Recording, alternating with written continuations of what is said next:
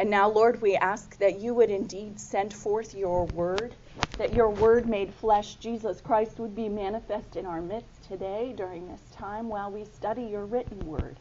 Even as we study your written word, Lord, let the words of life come off the page and plant them in our heart, Lord. Give us hope um, for whatever it is that we face today. And we ask all of this in the strong name of Jesus Christ our Lord. Amen.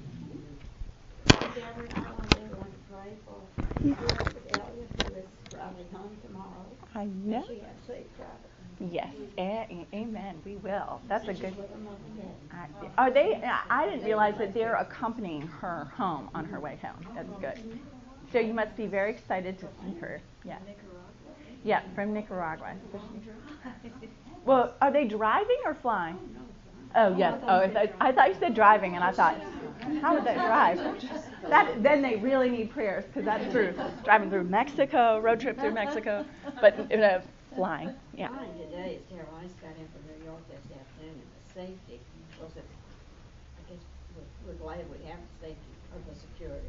But, ooh, it's tough. It's a pain in the neck. You really you have to you know they make you take off everything and then you have to put it all you have to regroup on the way back to the gate. It's just and then you leave. I am always afraid I'm going to leave something important behind, like my passport.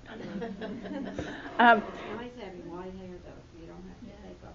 oh, that's good. Good for you. Bravo. It depends on the security person, because sometimes you do.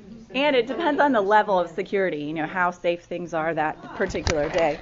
Well, let's look at um, where we are in the Gospel of John. Does anybody remember? Um, we've been, just to recap, because we had a little break last week, we also had Thanksgiving and then the fall coffee before that, so we've had a sort of disjointed part of this uh, end part of the semester here as we look at John. Um, John, remember how um, I kind of gave you a structure for breaking down and understanding what's what John is doing where and in the way he's telling the story about Jesus. Um, because each one of the four Gospels, remember, is, um, you know, we have it written in our Bibles as the Gospel according to St. Luke, the Gospel according to St. John. Well, this is John's telling of Jesus' life and ministry and death and resurrection. And how does John, the question of how, how does John tell his gospel is important. It is the gospel because it is the word about Jesus Christ, the good news. But does anybody remember some of the arbitrary structure? I didn't put it on your handout, but that some commentators have given to the Gospel of John that I've shared with you.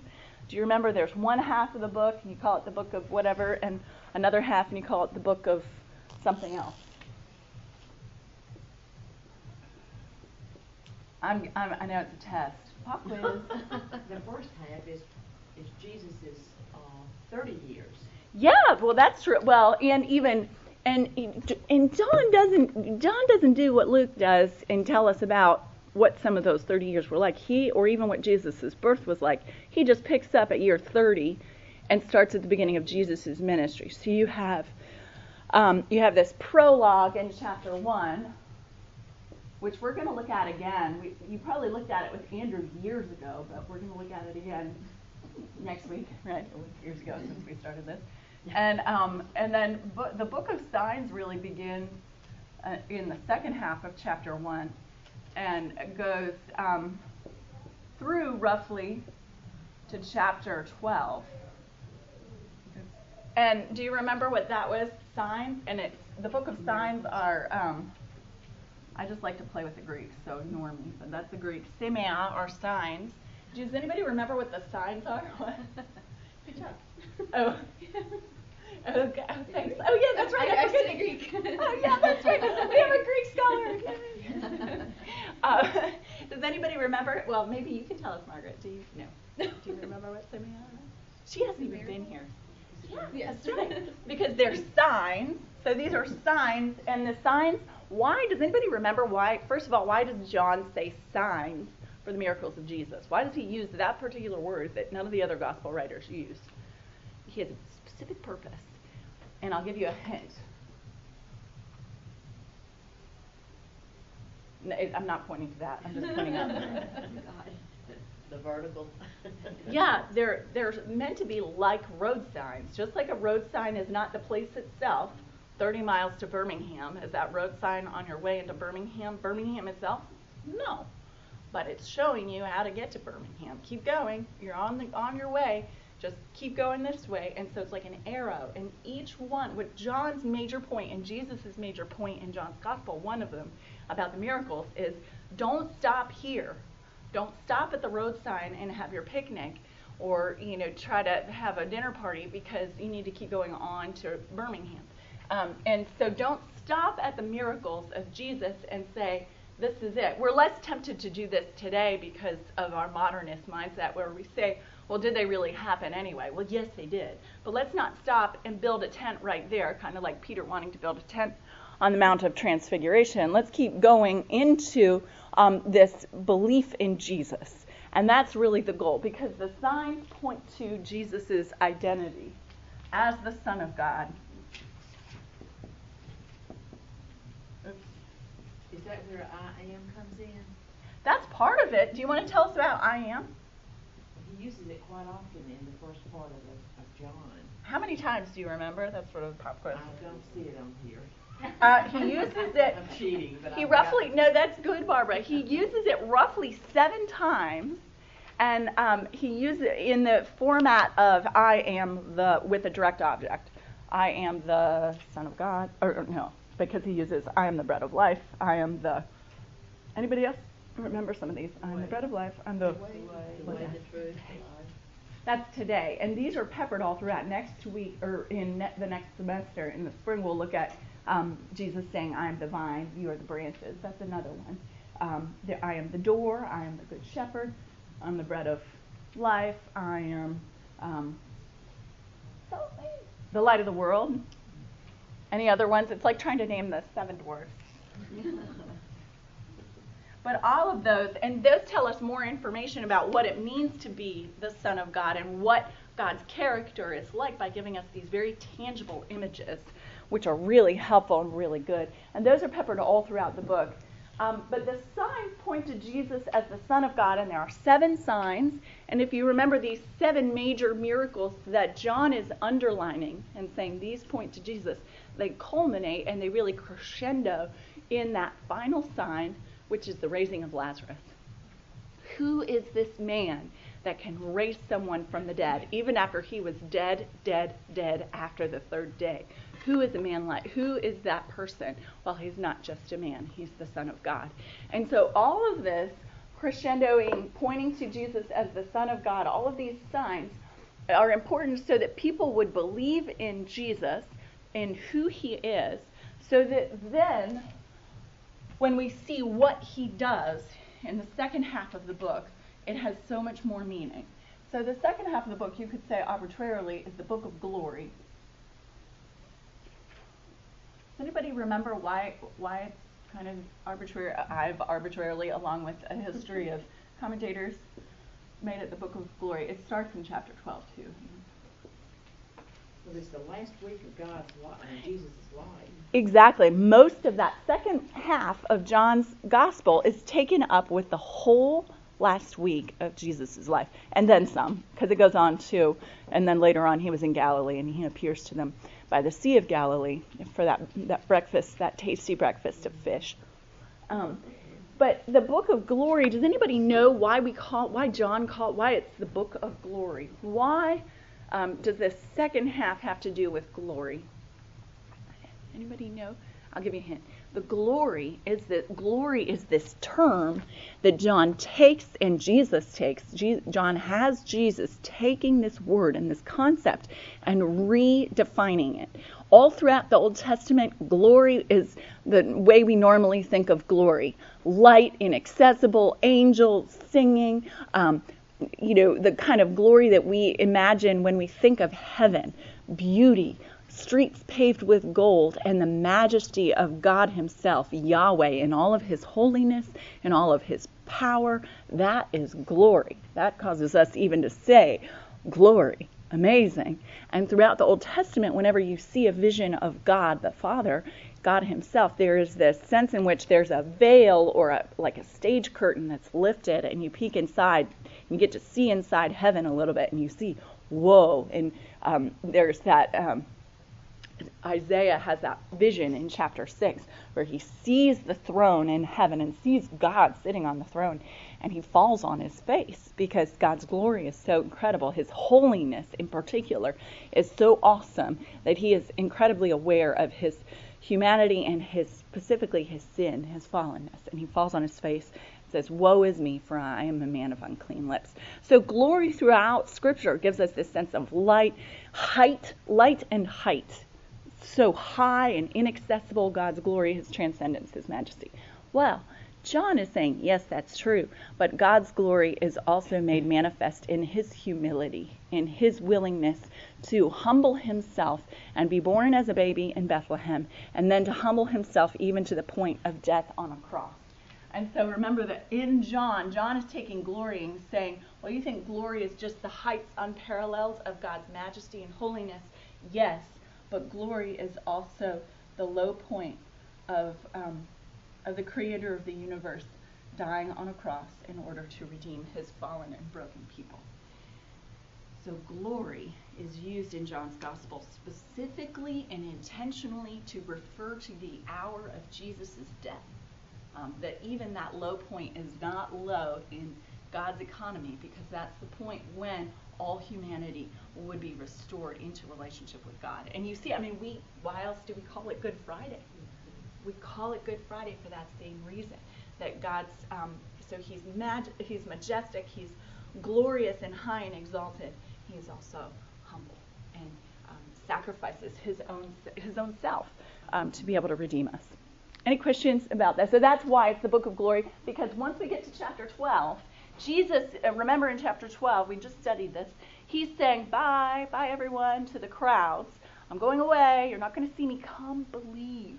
He wants them to believe, even though he knows he's going away. It's like limited edition, on sale now. Must walk, don't run. Um, you can only get it now for this price. Buy, buy, buy. I mean, which is what we're hearing all, all this month, especially. But um, Jesus is saying, come and believe. Now is the time to believe because he's going away, and he knows that they might not have the chance. Um, believe now while you have the chance. And then he, he does indeed hide himself. And he hides himself. Almost as though he's cloistered in that upper room. And that's where we've been since chapter 13. And remember that chapter 13, 14, I'm actually now I'm finally on your outline. So I'm in the upper room. Chapters 13, 14, 15, wait for it, 16, 17, all five of those chapters are just about Jesus in the upper room. Um, and I, I, there's this wonderful Mahalia Jackson gospel song that we would always play in my house when I was a kid growing up. And so I think of, when, I can't say the phrase in the upper room without hearing this wonderful crooning. In the upper room, I won't sing it because I can't do it justice. In the upper room with my Lord. And um, so there's that sense of the disciples are cloistered away with their Lord, their God, with Jesus Christ, their teacher, in that last night before his death. And there are so many things. There are two main events that happen in the upper room. One of them we know about from the other Gospels, and that's the Lord's Supper. John doesn't feel the need to tell us about the Lord's Supper because he knows we probably already know about it from the other Gospels. He tells us about the washing of the disciples' feet, which remember occurs in chapter 13. And we looked at that, that Jesus washes the disciples' feet, even those disciples that he knew would deny or betray him. He washes Judas's feet he washes Peter's feet. And we saw, do you remember, if you were here, we did a little bit of a diagram of the seating, seating arrangement at that Last Supper, which um, was probably not like the way Da Vinci had it, even though we love that um, iconic painting, that masterpiece of Da Vinci's. Um, that's sort of the image that's burned in our brain about how the seating looked like at the Last Supper. That's probably very incorrect because we know that, remember, that they reclined to eat. So they would eat like this with their right hand. And what that meant, um, I did a little logic problem with us all that day, remember? And Judas was at the seat of honor right next to Jesus. And it's almost as though Jesus, by his actions, is extending himself in love to Judas, almost as though he's saying, Don't do it. You're, just like the way he said to the crowd, Come on, believe in me. There's one more chance, one more chance, one more chance. It's as though he's also saying to Judas, You don't have to do this. You have one more chance. Believe in me. I love you. Don't do this. And Judas does it anyway. And so, um, So then we have Jesus prophesying about his death, and right before we get to chapter 13, he said, he said to Peter, Peter, remember, um, didn't want him to wash his feet, and um, and Jesus said, unless I wash you, you have no part of me. Um, and then in that towards the end, um, Peter says, I'll follow you. I'll follow you. Um, I would lay down my life for you. And Jesus says, um, prophesies and said, You will betray me three times. You will deny me, or not betray me, deny me. You'll deny me three times before the rooster crows this morning. And so it's right at that point that we get to the passage that we're studying today. Um, so let's read that passage. And um, if you're if this is your first class, what we do is we tend to go around and read a couple verses. So um, it's like popcorn. If you feel like I want to read a couple verses, just go for it and read a couple of verses, and then someone else can take a turn after you. So we're reading verses 1 through 14 in chapter 14 of John. So I'll start us out. Let not your hearts be troubled. Believe in God, believe also in me. In my Father's house are many rooms. If it were not so, would I have told you that I go to prepare a place for you? And when I go and prepare a place for you, I will come again and will take you to myself, that where I am, you may be also. And you know the way where I am going. Thomas said to him, Lord, we do not know where you are going. How can we know the way? And Jesus said to him, I am the way, and the truth, and the life. No one comes to the Father but by me. If you know me, you will know my Father also. From now on, you do know him and have seen him.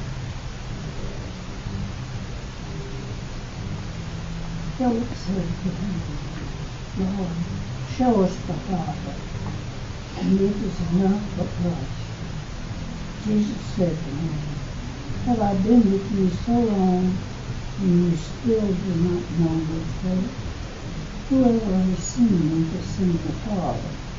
How can you say, Show me, the, show us the Father? Do you not believe that I am the Father, and the Father is in me? The words that I say to you, I do not speak in my own authority, but the Father who dwells, dwells in me does his works. Believe me that I am the Father, and the Father is in me, or else believe on account of the works themselves. I tell you the truth, anyone who has faith in me will do what I have done to him. He will do even greater things than these, because I am going to the Father. And I will do whatever you ask in my name, so that the Son may bring glory to the Father. You may ask me for anything in my name, and I will do it. If you love me, you will keep my commandments. And I will pray the Father, and he will give you another counselor to be with you forever. Even the Spirit of truth, whom the world cannot receive because it neither sees him nor knows him. You know him, for he dwells with you and will be in you. Thank you. Um, do you see that um, their hearts are troubled at the beginning? That first verse, um, let not your hearts be troubled. Jesus knows that their hearts are already troubled because he said he's going away. He's prophesying about his death. He's saying that they'll they won't follow him anymore. Peter will.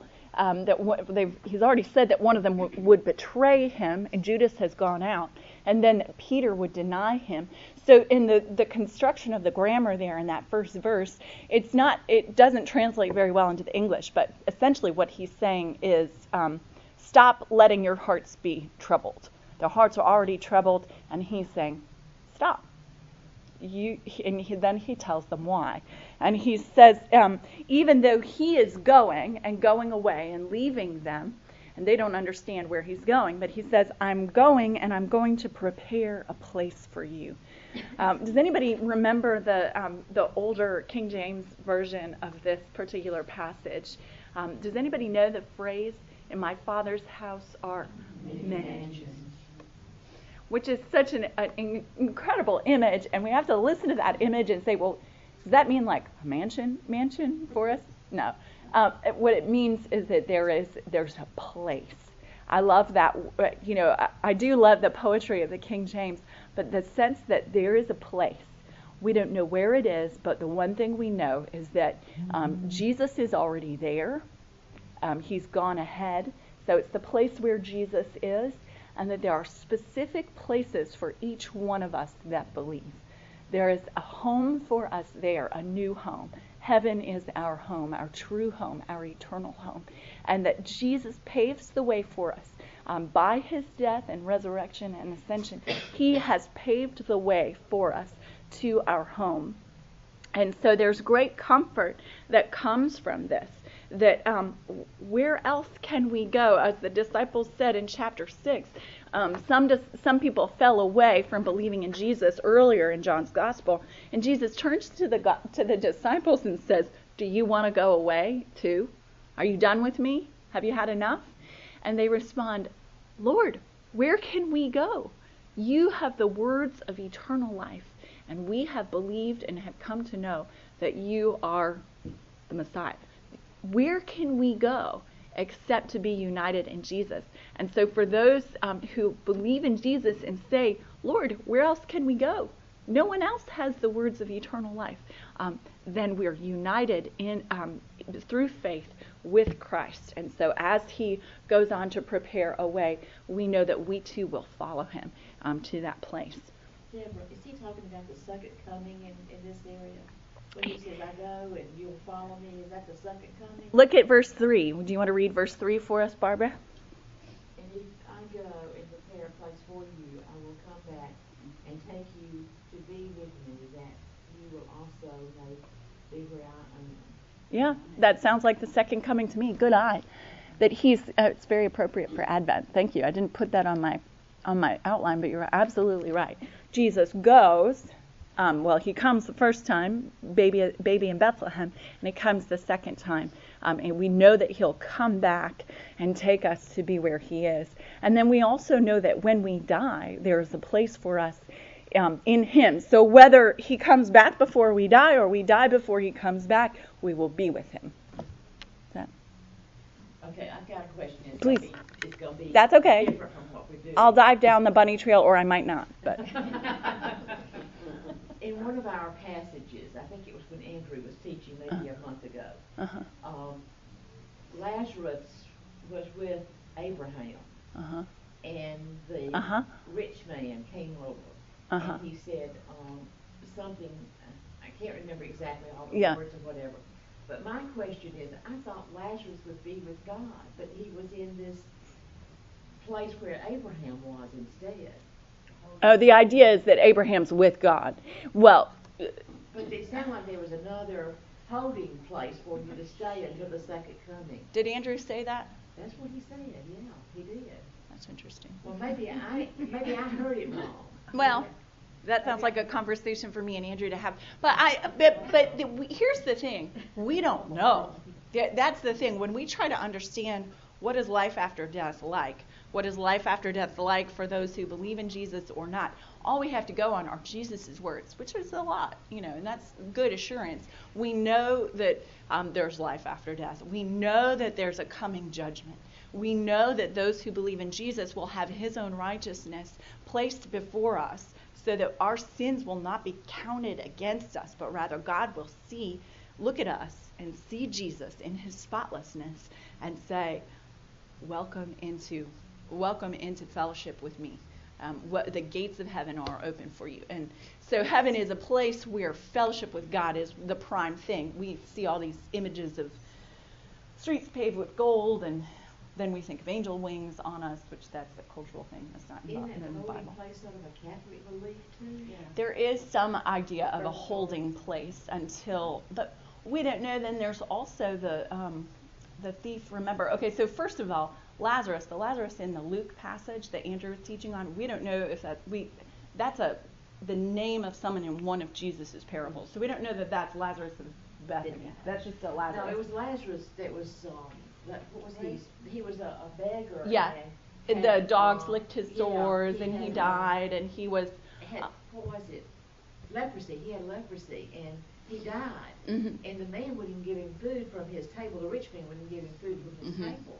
He let him just take the scraps from the dogs. right. And then he, when he died, he realized that he was fixing to go to hell. He wanted Mhm. somebody. He wanted Lazarus to go back and tell his brother. Right. to And he wanted Lazarus to come and dip his finger into. He wanted Lazarus to That's right. cool his His tongue tongue, as he was in agony, and Yes.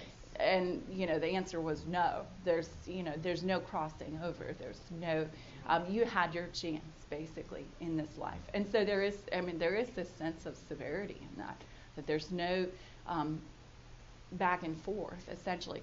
But it, it, it's hard to know again we don't know what it's going to be like i- in the afterlife. We know that if we believe in jesus we'll be with him whether it's in an instant or um, whether it's at some point in the future. And we see that too. It could be in an instant. And i had someone recently who's um, who's advanced in years and potentially, you know, we don't know the day or the hour of our um, death, but this person might be, you know, closer to death certainly than 20 years ago. And this person said to me, it took me totally off guard because I didn't know this person very well, but this person said, you know, I know that when I die, I will be with Jesus because of the thief on the cross. And Jesus said to that repentant thief on the cross, Today you will be with me in paradise. I just thought, But well, there again, that's today faith. is God's time. I mean, Yeah, I know, I know. It, don't you love God's time?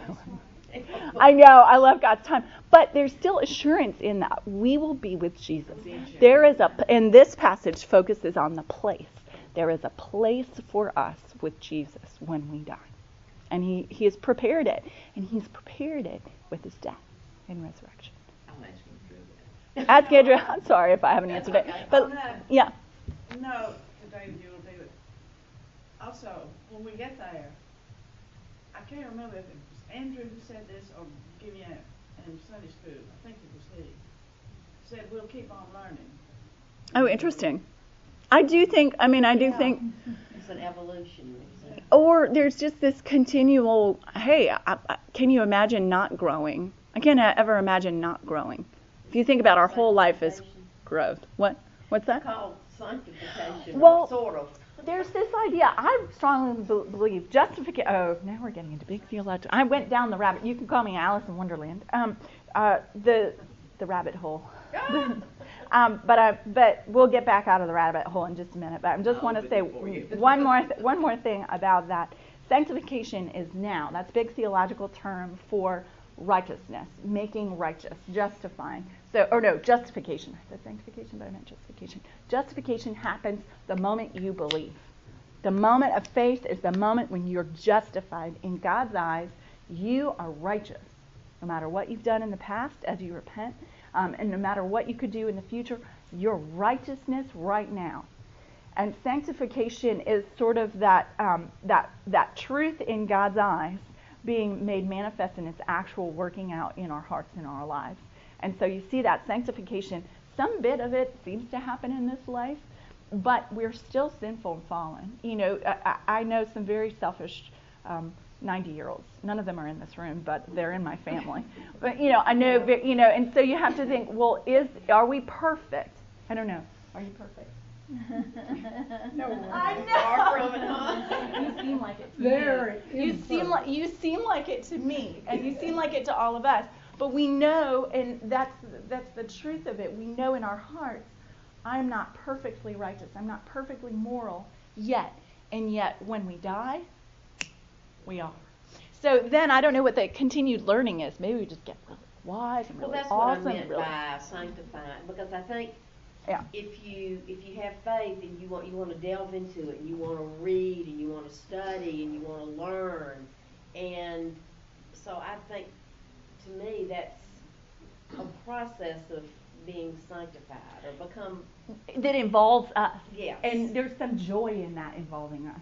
Well, it, it's not up to us, but it involves us. And I will say, I do think that you might be on something. That there is still some learning and growth in heaven. The reason why I think that is because the real picture of heaven in Revelation is that heaven comes down to earth. You see the New Jerusalem descending from heaven onto earth. And so there's this sense that um, our, our life after death and when Jesus returns is not pie in the sky. It's not like we're sitting on some kind of cloud strumming a harp, which sounds so boring to me. It's rather that all creation, this whole earth, is redeemed and restored and renewed. And I love that because I love thinking about all the places that I love on earth that are really incredible that I wouldn't want to give up. That God loves too because they're beautiful, artistic, or um, um, sorry, um, sorry. Turn it off? Um, hopefully that's not today's my day. But um, so there is this sense of all these places will be renewed and restored, and that some of there was work in the garden before sin entered into the world. I mean, they, they were gardening, they were eating, they you know they were doing the things that they needed to do for that. And I do think there's some sense in which there will be some gardening to do in the new heavens and the new earth. That there's still this sense of life going on and life within a material world going on. And so that involves some gardening. And I think sometimes about spiritual learning as being kind of like gardening. So if there's tangible material gardening and life going on in that respect, I do think it will go on also spiritually. Okay, so back to John. Um, so there are many mansions. Um, there, there is a place for us. There's a place for us. I think of that song. But Thomas said, Do you love how Thomas said, Lord, we don't know where you're going. How can we know the way? And um, Jesus responds, I am the way and the truth and the life. That famous I am statement. Do you love that Thomas is asking? Do you know what he's asking for? He's asking for the address of the place where Jesus is going. I don't know about you, but I am so crippled by this thing because I rely on it's such a crutch. I no longer know how to get anywhere because I'm so spoiled. All I have to do is put in the directions, put in the address, press start, and she will talk to me and tell me where to go, which is fabulous. And then she'll tell me if I've gone the wrong way. She'll say, "Make a U-turn, make a U-turn, make a U-turn, make a U." I hear that a lot. But when I when I lived in Pittsburgh, I'd moved to Pittsburgh when I was 25 to go to seminary, and I lived in Pittsburgh. And Pittsburgh is a place where no one they intentionally don't want you to know how to get somewhere, and it's because they had this fear that in when it was still a big steel city, just like Birmingham, when it was a big steel city during the Cold War, there was this fear on the ground that somehow there would be this nuclear war and the Russians would come in and invade the U.S. And so what they had developed was this intense belt system for driving. And it was this system whereby everyone who was local and lived in Pittsburgh or in and around Pittsburgh would know how to get out of the city quickly and evacuate without anyone being able to chase them and find them.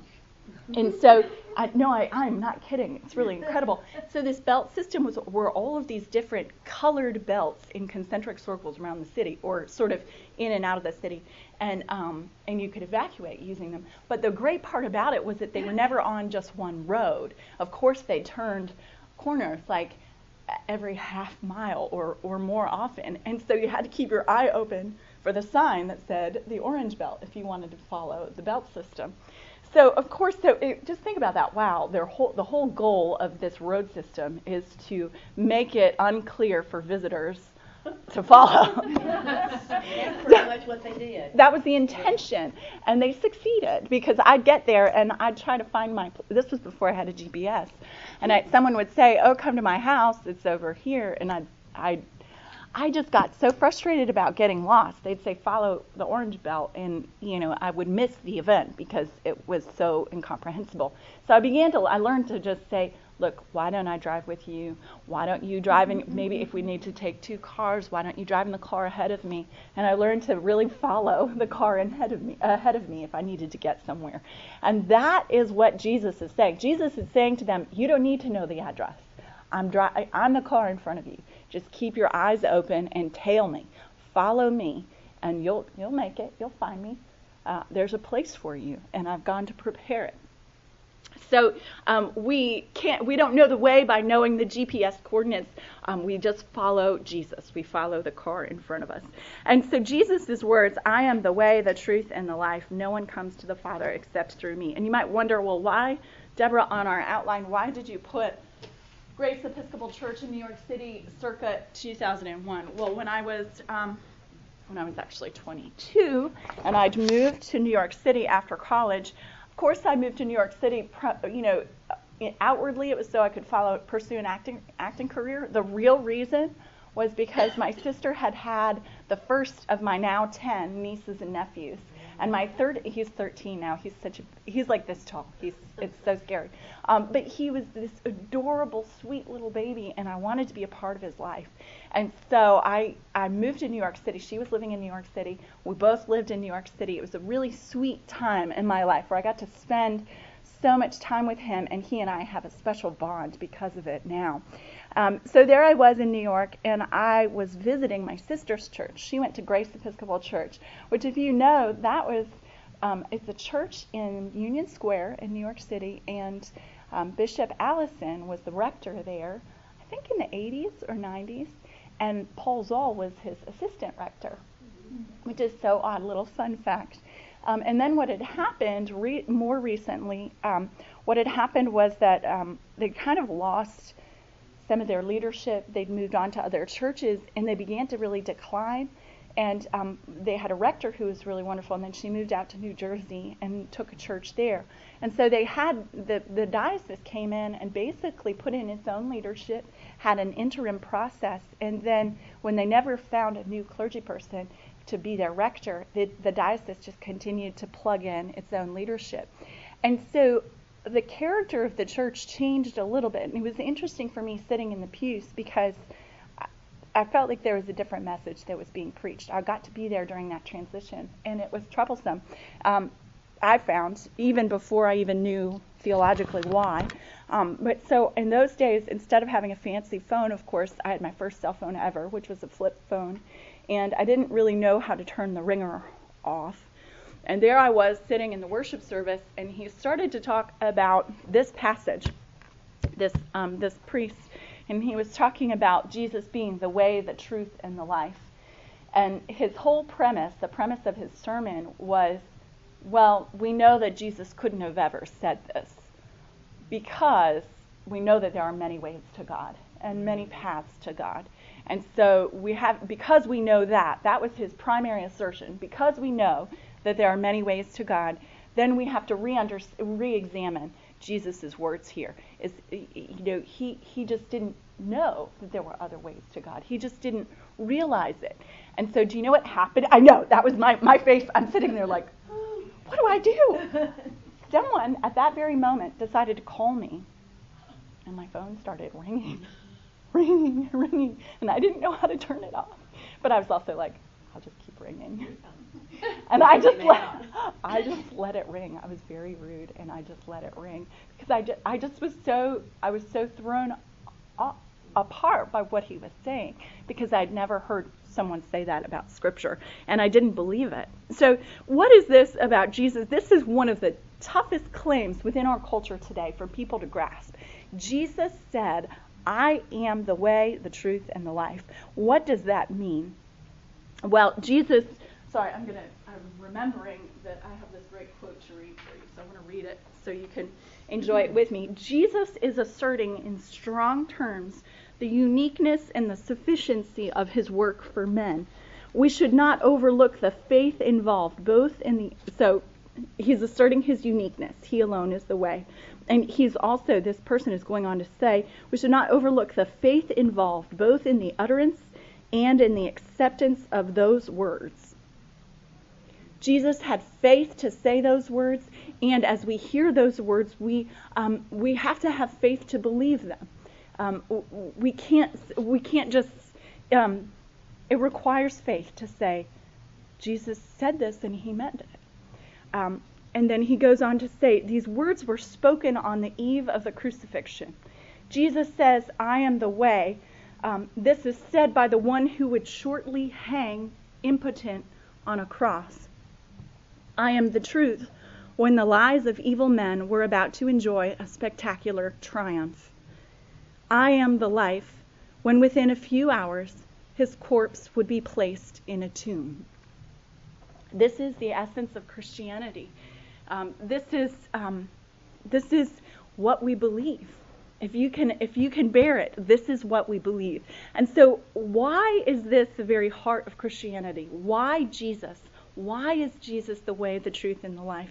Well, if you you know there is a phrase that I hear a lot from a lot of people. Well, there are many paths up the mountain, up the mountain. You know, which is so interesting because the word way in the Greek is oh, I was going to write it. I think it's hodos.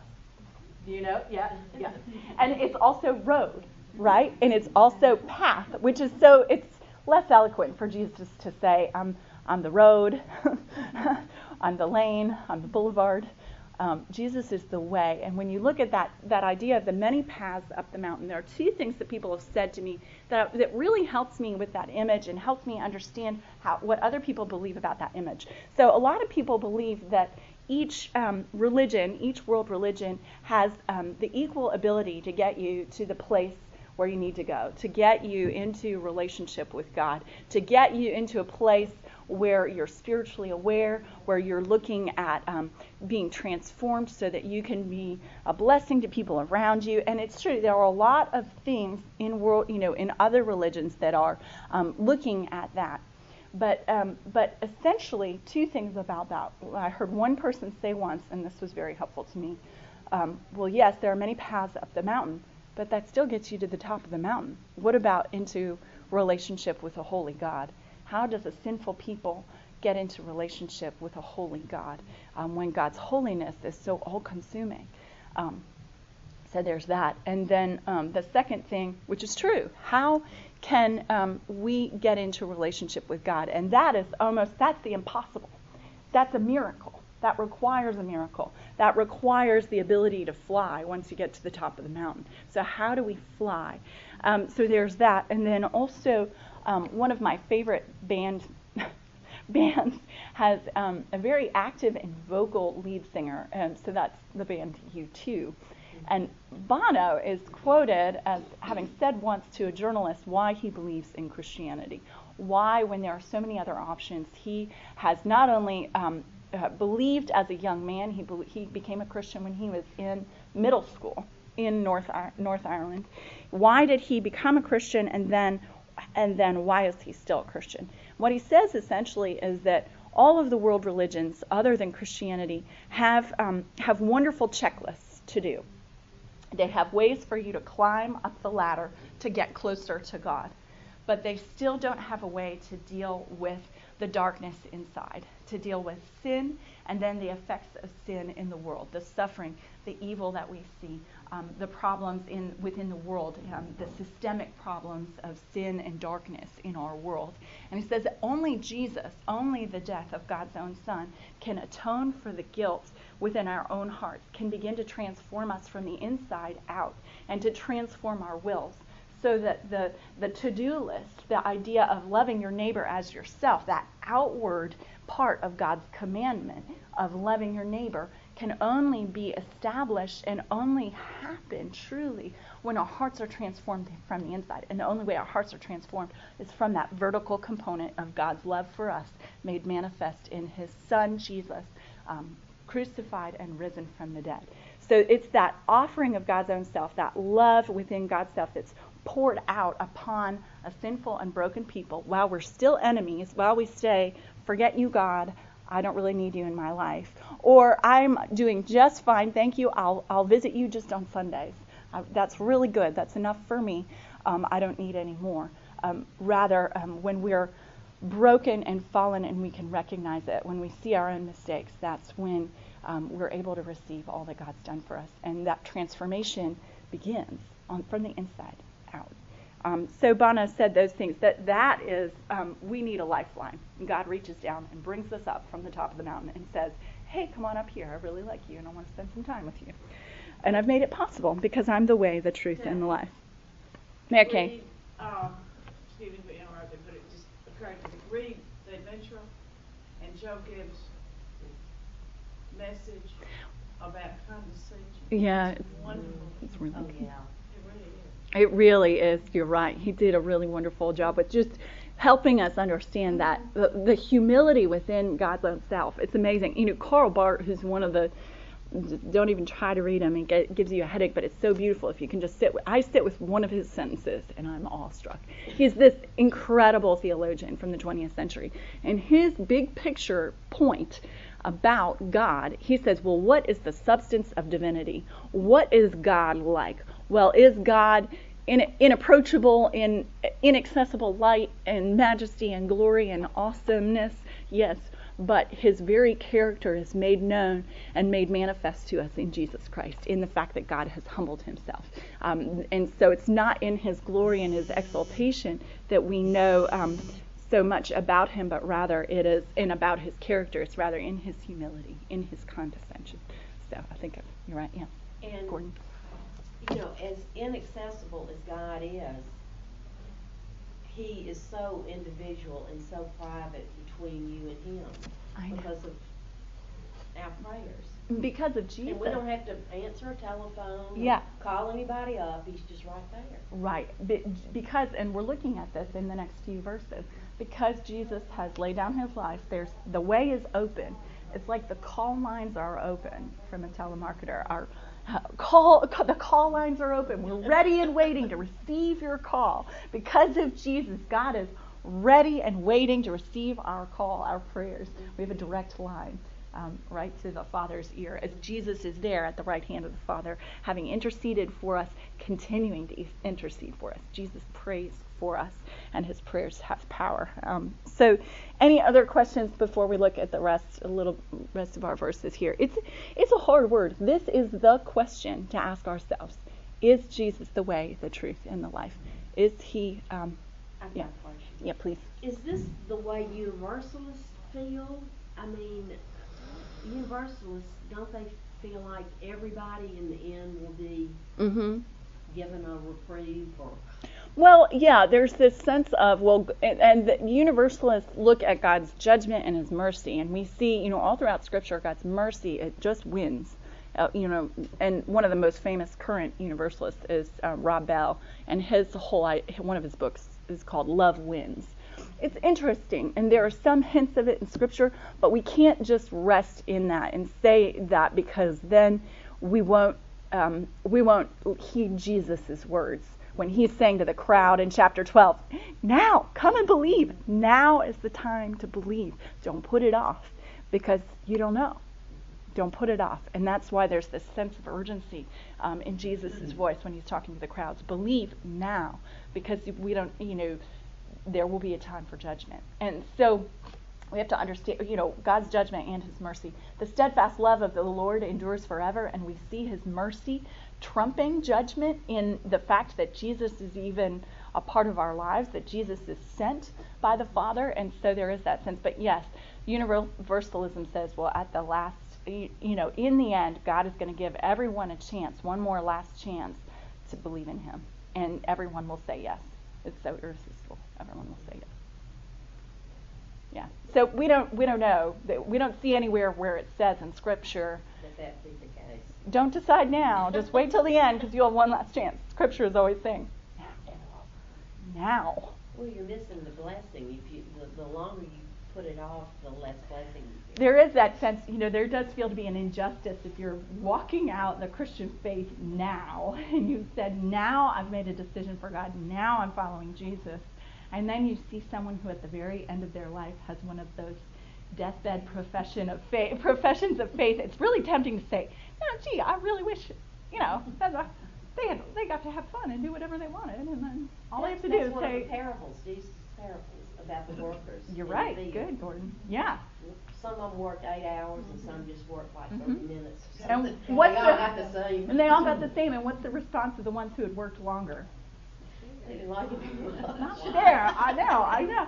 But there is this. There is. You're right. There is a blessing actually in following Jesus now. There is that great blessing, and so there is this sense of missing out if we decide to follow our own wills and put ourselves on, you know, that throne of lordship in our heart. And, you know, that sense of idolatry. Well, what are you going to do today? I'm going to do whatever I want to do. I'm going to do whatever I want to do because there's no guiding principle. There's no one else who can speak into my life and say, well, maybe you should do these things. Mhm. there's no sense of authority in God's authority in our lives. So that that's that that can make a life feel like chaff for a long bit. Okay. Anything else before we move on? We have four minutes. Philip's um, Philip's misunderstanding and ours is, Lord, show us the Father, and it is enough for us. Philip has this misunderstanding, and it's so funny throughout John's gospel. All these people have these misunderstandings, and when Philip says to Jesus, Lord, show us the Father, and it is enough for us. What is your personal reaction when you hear that? Are you like me, like Philip? Philip, well, haven't you been paying attention? but John is doing this intentionally because he gives us this privileged information. Then he has people ask these questions so we can say, "Ooh, I know the answer," and and that's good because it makes us draws it draws us closer to Jesus because we say, "Oh, we know the answer. You and the Father are one." How did Philip miss this? But poor Philip. But um, he missed it, and Jesus says to him, Jesus' patience is so incredible. Have I been with you so long, and you still do not know me, Philip? Whoever has seen me has seen the Father. How can you say, Show us the Father? Do you not believe that I am in the Father, and the Father is in me? The words that I say to you, I do not speak on my own authority, but the Father who dwells in me does his works. We get this great image of God, um, the relationship between Jesus and the Father, that there is this sense of I, Jesus saying, I am in the Father and the Father's in me. And there's this circular unity between the two of them. And also with the Holy Spirit, when you have it's like three balls being juggled in the air, that they're all together um, in it. They're all in it, and that there's this intimacy of relationship between each member of the Trinity, and such an intimacy of relationship that they um, lovingly, each one lovingly sacrifices on behalf of the other. And as the early um, as the early church sought to understand the Trinity, one of the most beautiful images, and I've used it before, used to understand well what is who, what is the nature of divinity. Um, if we have a triune God, well, the nature of divinity and the substance of their actual unity is this fact of their love for each other, this self sacrificing love for each other that says, No, after you, you have your way. You be in the spotlight, Jesus. No, you go, Holy Spirit. No, let the Father be glorified. And there's this loving giving to each other that is like a dance. And in that loving self offering, that is the substance of the unity. And it's the same, like, same kind of unity that God gives us in marriage, that a man and woman would say to each other for their entire life no, after you, dear. No, you have your way. No, you have your way. And it's that sacrifice for the other person that um, creates this bond that's stronger than death. Um, many waters cannot quench love. It's stronger than death, as it says in Song of Songs. And so there's this sense in which the love within the Godhead is stronger than death. It is so strong, and that love is um, a part, that's what makes them one, makes the tr- Trinity one. So I am in the Father, and the Father is in me. And so believing in Jesus and seeing Jesus is the same as believing in the Father and seeing the Father. And then Jesus goes on to talk about this faith and to talk about this belief. Those who believe in Jesus will do the works that he does. He's now focusing on the works, the signs, the miracles, believe it or not. And he's saying that those who believe in Jesus will do even greater works. Well, why? How is that even possible? Little teaser, Pentecost, because the Holy Spirit is poured out upon all those who believe in Jesus.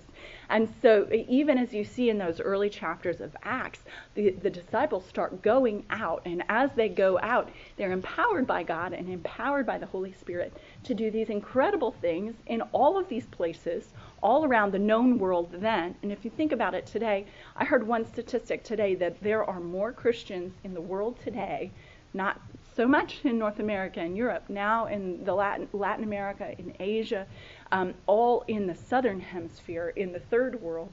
There are so many Christians today that there are more Christians alive today than there have been um, throughout all the past 19 centuries combined. Isn't that mind boggling?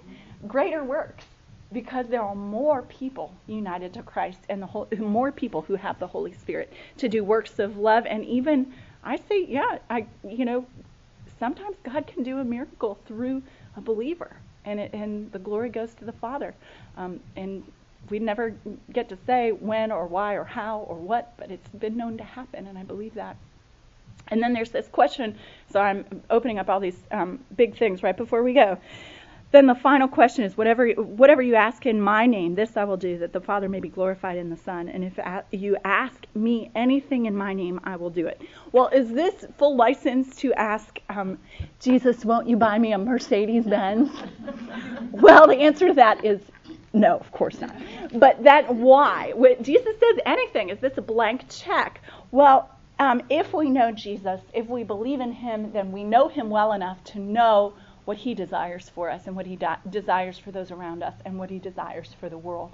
And so there's this sense of knowing God, knowing Jesus, knowing um, and obeying. And in that sense of knowing, believing, and obeying, we, we understand his character. We begin to understand his will, and we can pray according to his will. So as we pray according to his will, he, he accomplishes it. But we do need to ask. There is this urgency to pray that that actually brings us, continues to um, bolster our relationship and keeps us in communication with Jesus and with the Father and allows us to have a window in on what God is doing in the world. And in a sense, have some small part. We have a small part to play, um, but a part no less in what God is doing in the world. And so we ask Jesus. And because of his death, which was about to happen the next day, all of this is possible all, all of this intercession, all of these greater works, um, the faith, and then even for us as individuals, the place that we can look forward to um, in heaven with Jesus. So let's pray.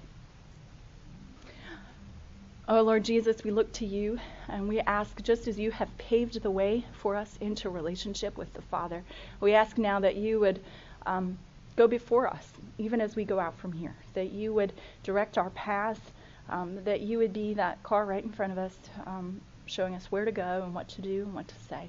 Um, we are yours because we believe in you. And so we ask that you would continue to transform us into your glory, into um, your likeness, and that you would use us mightily in the lives of those around us, all for your glory's sake and for the benefit of those we love and those we don't yet know. So we ask all of this in the strong name of Jesus Christ. Amen.